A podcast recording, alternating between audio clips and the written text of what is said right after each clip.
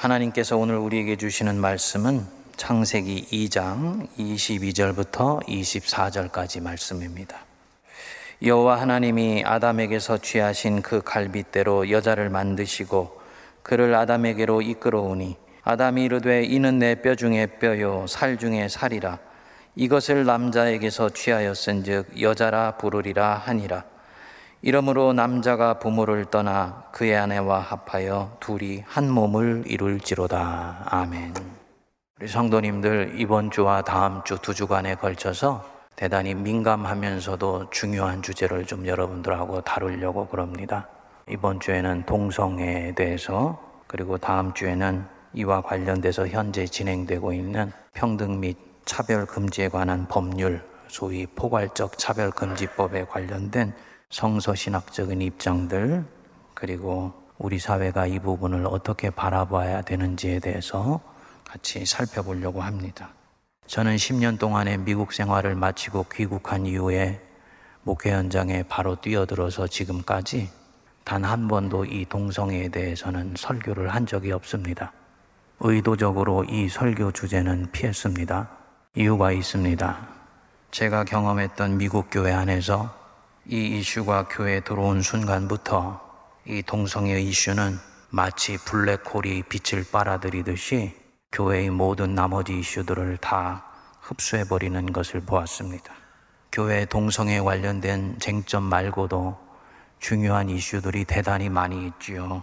현대교회 사활이 걸려있는 개혁과 갱신과 관련된 중요한 이슈들이 많이 있는데 이상하게도 이 이슈가 공동체 안으로 들어오게 되면 다른 모든 쟁점들을 다 날아가 버리게 만들었습니다.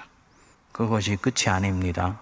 이 쟁점은 공동체를 정확하게 반으로 쪼개어 버리더라고요. 건강하던 공동체도 이 동성애 문제가 중심에 세워지는 순간 찬반으로 나뉘어져서 서로 원수를 대하듯이 갈라지는 것을 도처에서 보았습니다. 주님은 너희가 하나가 되어라 라고 말씀하셨는데 교회가 둘로 나뉘어지고 우정이 두툼하던 학교의 친구들이 서로 나뉘어지고 심지어는 교단이 둘로 나뉘어지는 것까지 보았습니다. 누가 이런 것을 하겠습니까?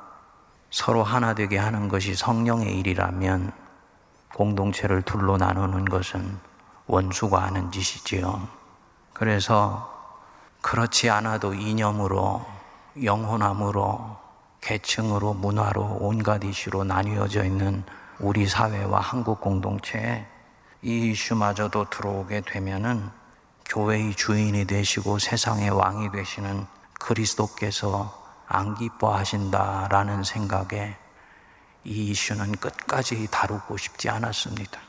한국 사회가 지금 해결해야 되는 개혁의 과제가 얼마나 많이 있고 우리 한국 교회가 넘어야 되는 지금 산이 얼마나 큽니까?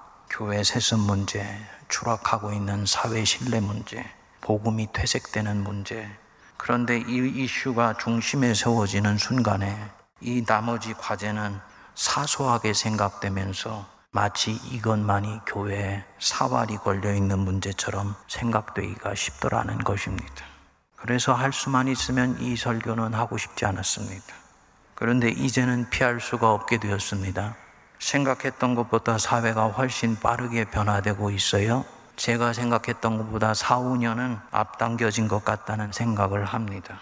이제는 교회도 이 부분에 있어서 입장을 분명히 해야 되고, 그리고 사회에 교회 자신을 위해서뿐만 아니라 교회가 토하여져 있는 이 사회 자신을 위해서 어떤 길을 가야 되는지에 대해서 말해 주어야 되는 상황이 왔다라고 생각을 합니다.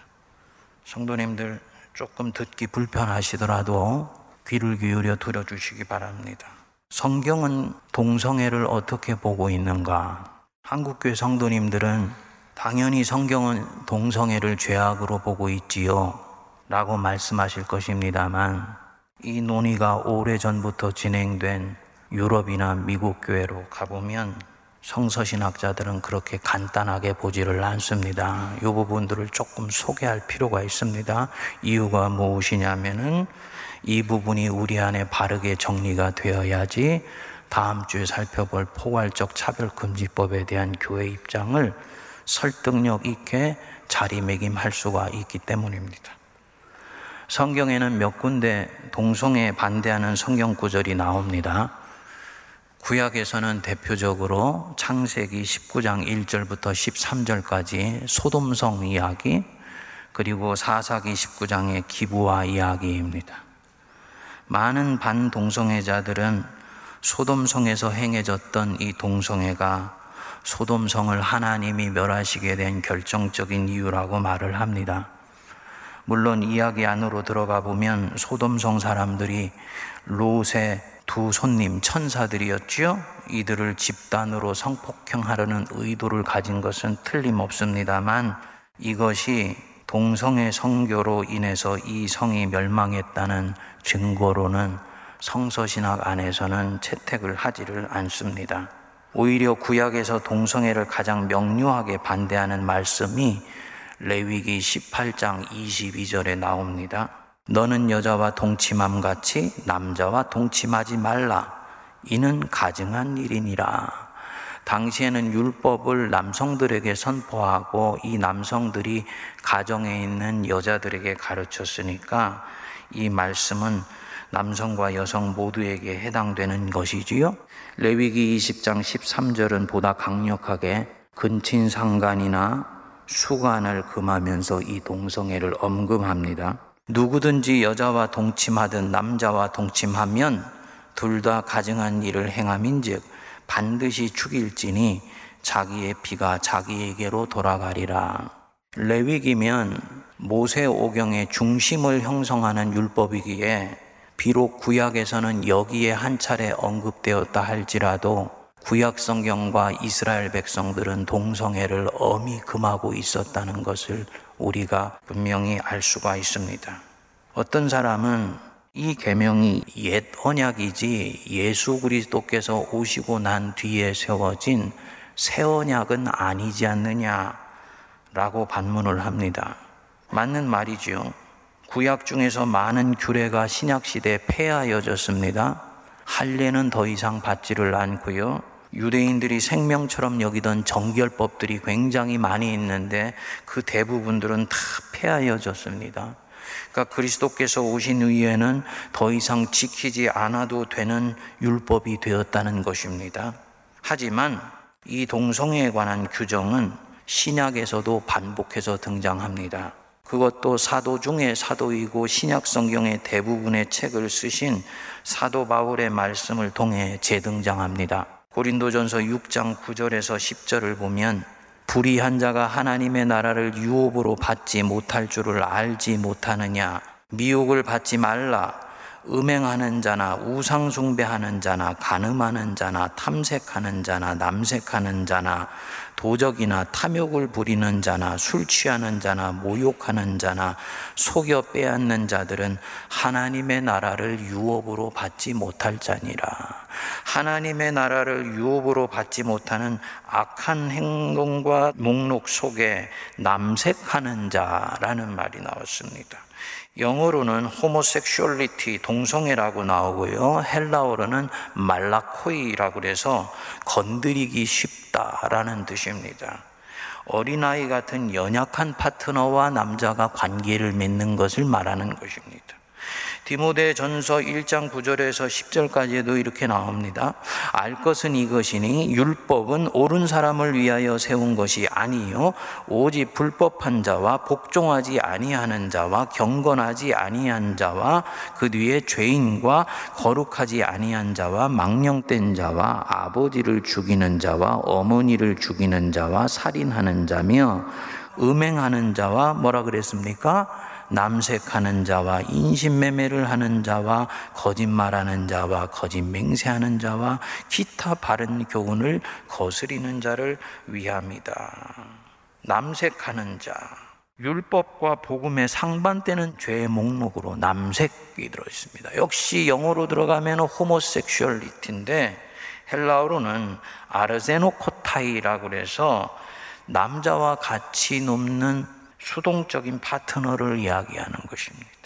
사도가 동성애 금지를 구약에 지나간 규례로 생각하지 않으시고 여전히 지켜야 되는 신약의 결정적인 항목으로 교회에 가르치고 있는 것이죠.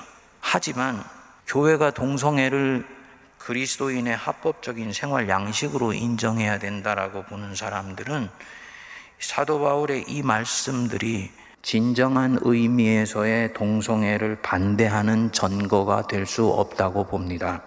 이들은 교회가 동성애를 무조건 죄악시하기 때문에 동성애 여러 종류가 있다는 것을 모른다는 것입니다.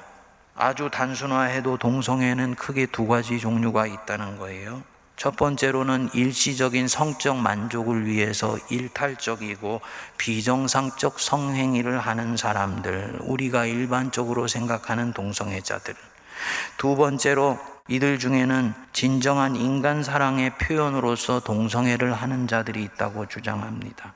이 두 번째 유형은 일탈이 아니고 동성애적 성향을 운명적으로 이미 갖고 있는 자들이어서 이들은 건강한 도덕성을 갖고 살며 이성에 대해서는 전혀 감정이 잃지 않기 때문에 이성과 결혼하듯이 동성과 결혼하여서 평생 그 사람만 사랑하면서 사는 그런 사람들이라고 말을 합니다. 동성애를 그리스도인의 삶의 양식으로 인정해야 된다고 말하는 사람들은 구약과 사도 바울이 알고 있는 동성애는 성적으로 문란한 삶을 살았던 전자의 경우이지 후자를 말하는 것은 아니라고 주장하는 것입니다. 사도는 이런 소위 건전한 동성에 대해서는 알지 못한다는 것이지요. 이런 면에서 사도는 이런 동성애자들의 고뇌와 인간적인 권리에 대해서는 정죄하지를 않았다는 것입니다. 즉, 진정한 의미에서의 동성애는 신약에서도 죄로 규정한 적이 없다고 보는 것입니다. 이게 대략 현재까지의 논의입니다. 여러분, 이런 해석은 죄라는 단어를 단순히 내가 악한 행동을 했다라는 범법 행위를 한 것이거나 내가 악한 생각을 했다라고 지극히 내면적이고 심리적인 것으로 좁게 이해를 하고 있는 것입니다. 죄는 히브리어로는 차타, 헬라어로는 하마르티아라 그래서 표적에서 벗어나다 있어야 되는 자리로부터 벗어나다 궤도를 이탈해 있다 라는 뜻입니다. 창조의 섭리와 창조주 하나님의 명령을 벗어난 행동뿐만 아니라 존재의 상태 자체를 하마르티아 죄라고 이야기를 하는 것입니다.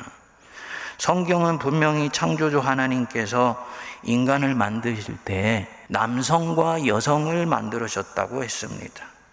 이번에 포괄적 차별금지법에 성을 분류하기를 남성, 여성, 그리고 그 다음으로는 혹은 분류하기 어려운 성이라고 표현을 했는데 창조신앙에서는 알 수 없는 제3의 성이나 표현할 수 없는 어려운 성이라는 것은 없습니다. 동성애자들이 목사님 그런 것이 실제로 있는 것을 어떻게 합니까? 내가 경험하면서 살고 있는데 어떻게 합니까? 라고 말할 수 있습니다만 있다고 해서 신앙적으로 다 정당한 것은 아니지 않습니까? 존재하기에 정당한 것은 아니지요. 이 자체가 이미 있어야 되는 정상적 상태에서 벗어난 상태, 표적에서 벗어난 상태, 이것을 일컬어서 죄의 상태라고 이야기를 하는 것입니다.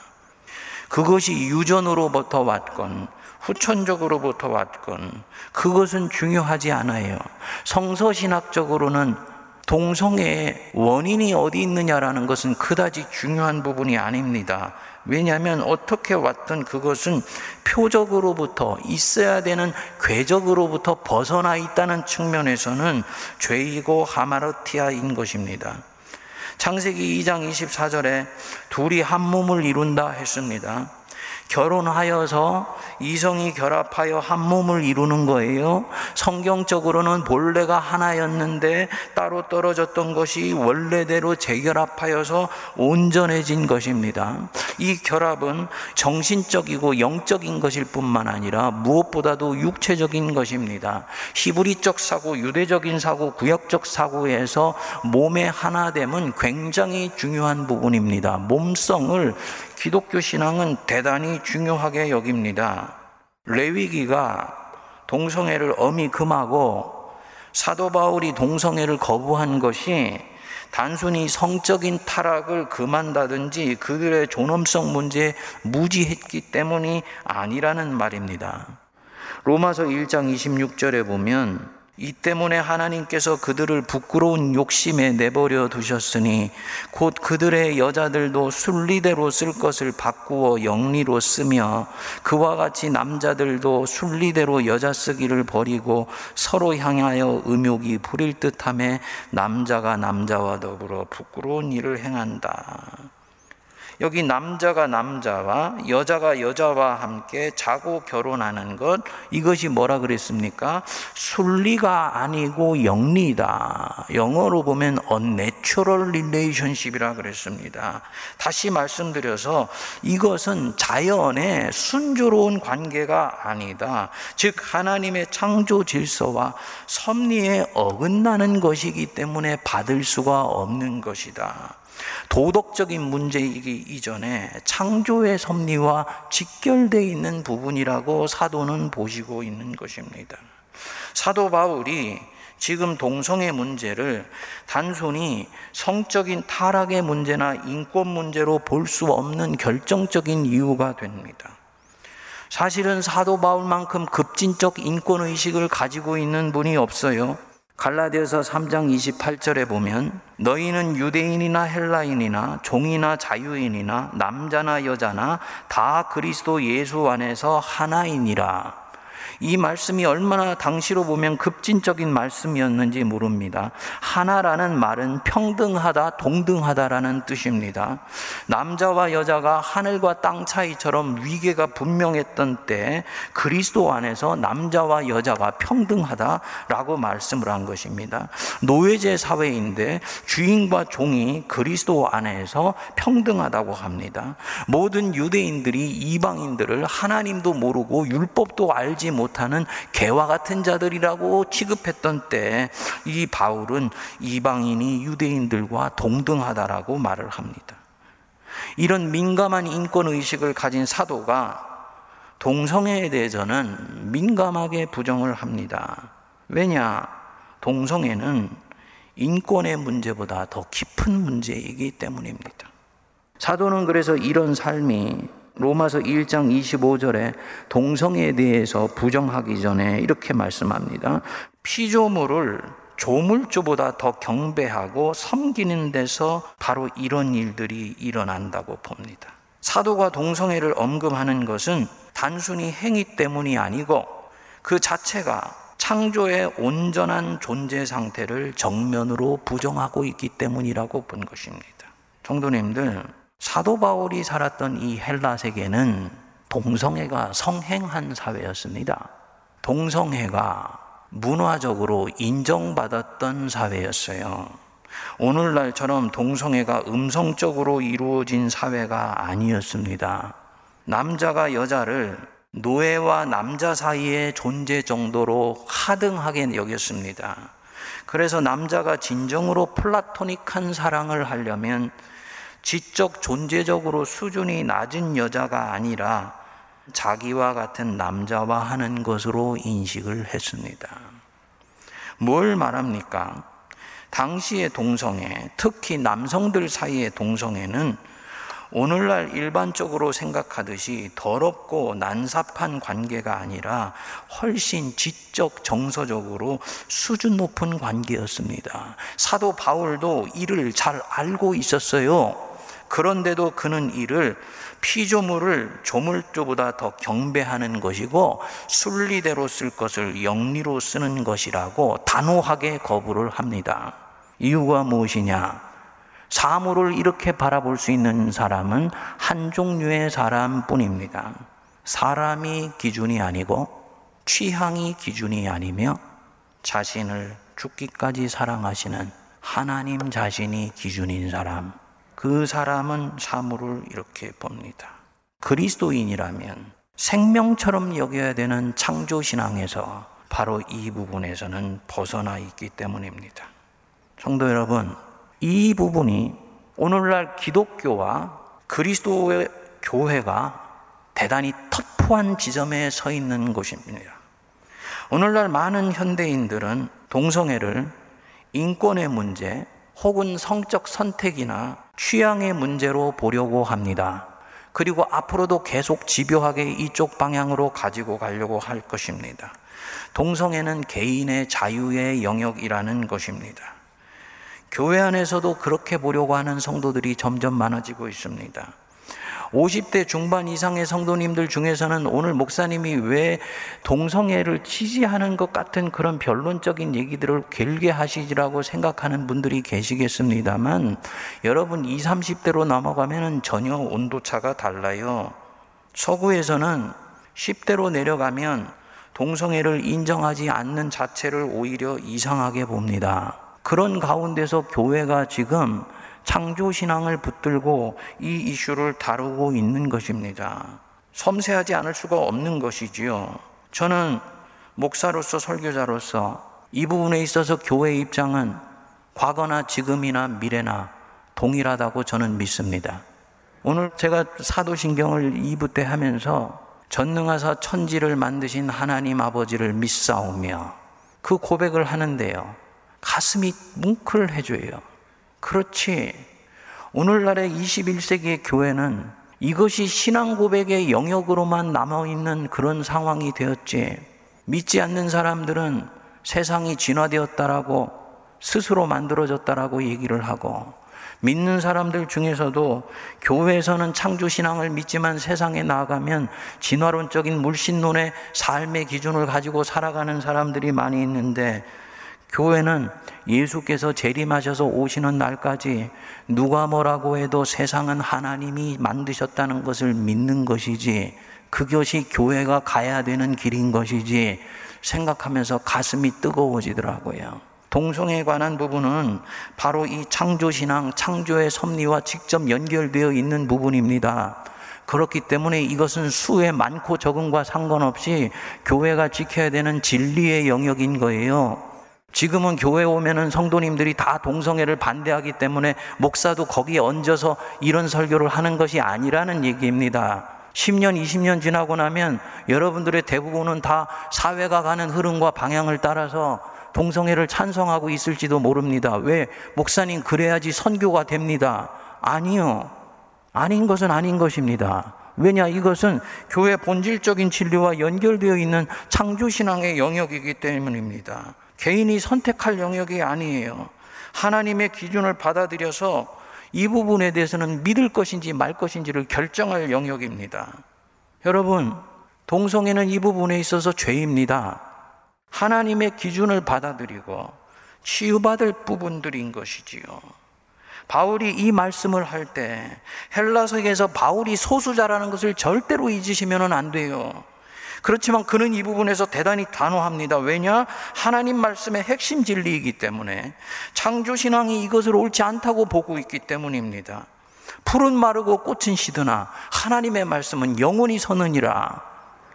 성경을 하나님의 계시로 믿는 우리 개신교는 이 부분에서 더욱더 뚜렷합니다. 카톨릭은 동성에 대해서 얼마든지 유연할 수 있어요. 왜냐하면 카톨릭에 있어서 진리의 절대 기준은 성경 자체가 아닙니다. 교회 자신입니다. 전통입니다. 그렇기 때문에 변화되는 시대 속에서 얼마든지 융통성을 발휘할 수 있다고 봅니다. 그렇지만 개신교는 그렇게 보지 않습니다.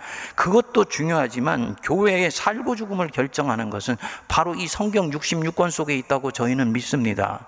그렇기 때문에 이 부분은 찬성할 수가 없는 것입니다. 저는 이 부분에 있어서 묵상을 하면서 한국 교회가 회개할 부분들이 대단히 많이 있다는 생각이 들었습니다. 성경이 우리들의 유일하면서도 가장 궁극적인 진리의 근원이라고 얘기를 하면서 사실은 우리가 성경을 나의 경험, 내 기호, 내 취향, 나의 이념적 성향에 따라서 취사 선택을 하면서 어떤 부분은 강조하고 어떤 것들은 그 부분에서 침묵하고 어떤 부분들에 대해서는 말하지 않고 어떤 부분들은 힘주어 말하면서 자기 입장을 변호하는 수단으로 성경을 개신교인들이 사용해 온 적들이 얼마나 많이 있었습니까? 그렇게 하면은 하나님이 우리 개신교를 사용하실 수가 앞으로 없게 되는 것입니다. 여러분 이 부분에 있어서 우리가 깊이 생각할 수 있게 되기를 바랍니다. 성도님들, 진정으로 성경을 하나님 계시로 믿고 창조 신앙을 믿는다면 동성애를 찬성하고 받아들일 수 없습니다. 죄를 죄라고 말할 수 있어야 됩니다. 우리 예수님 보세요. 그분이 얼마나 사랑이 많으신 분이십니까? 그런데 가늠하다가 붙잡힌 여인에게 분명히 말씀하셨어요. 가서 다시는 죄를 짓지 말라. 베데스다 연못가에 38년 된 안진뱅이를 고쳐주신 이후에도 말씀하셨습니다. 요한복음 5장 14절 보면 너에게 더 심한 것이 생기지 않게 다시는 죄를 범하지 말라. 그분은 죄를 분명히 죄라고 말씀하십니다. 그리고 거기서 떠나라고 명령하시는 거예요. 그러면서 동시에 이 여인을 한없이 불쌍히 여겨주시지 않습니까? 여인에게 돌로 치려고 하는 자들을 지혜를 발휘하셔서 감싸주셨어요. 그리고 말씀하시지요. 여자여 너를 고발하는 그들이 어디에 있느냐? 너를 정죄한 자가 없느냐? 여인이 대답하지요. 주여 없나이다. 그 뒤에 예수께서 뭐라고 말씀하십니까? 예수께서 이르시되 나도 너를 정죄하지 않는다. 나도 너를 비난하지 않는다 이 얘기입니다. 나도 너를 악한 사람이라고 정죄하지 않는다. 이 말씀은 이 여자를 불쌍히 여기신 것입니다. 그가 지은 죄는 죄라고 말하지만 그 여인이 죄를 지을 수밖에 없는 그의 곤고한 존재를 인정하고 수용하여서 이 여인 자신은 받으시는 것입니다. 그 안에 죄는 미워하시되 이 사람 자신은 받는 거예요. 베데스다 연못가에 있는 사람, 예수님이 그의 병을 고쳐주실 때 그 사람 속에 있는 죄를 이미 꿰뚫어 보셨습니다. 그러면서도 그 사람 자신은 수용해 주십니다. 그래서 고쳐주시고는 다시는 죄를 짓지 말라 말씀합니다. 성도님들, 동성애를 하는 분들을 긍휼히 여기고 불쌍히 여기시기를 바랍니다. 그리고 교회가 돌봐 주어야 합니다. 교회에서 이들을 혐오하여서 배제하면 안 돼요. 미국의 복음주의적 교회가 치명적으로 실수했던 부분이 바로 이 부분입니다. 죄와 죄인을 구분하지를 못했습니다. 동성애에 대해서는 단호하지만 그들이 그 동성애를 행하는 그 사람들 자신에 대해서는 품고 기다려주고 돌봐주고 기도하면서 이들이 거기에서 나와서 하나님이 기뻐하시는 온전한 창조의 상태로 돌아갈 수 있도록 교회가 살피고 돌보지를 못한 거예요.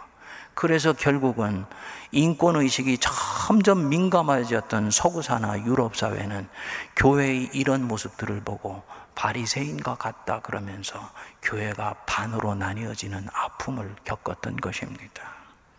우리는 그렇게 가지 않습니다. 예수님처럼 죄는 미워하되 죄인은 긍휼히 여겨 주실 수 있게 되기를 바랍니다. 이게 예수님의 마음이잖아요. 사실은 우리가 주님께 받아들여졌다고 하지만 우리는 주님 앞에서 오늘도 수없이 많은 죄를 짓고 살지 않습니까?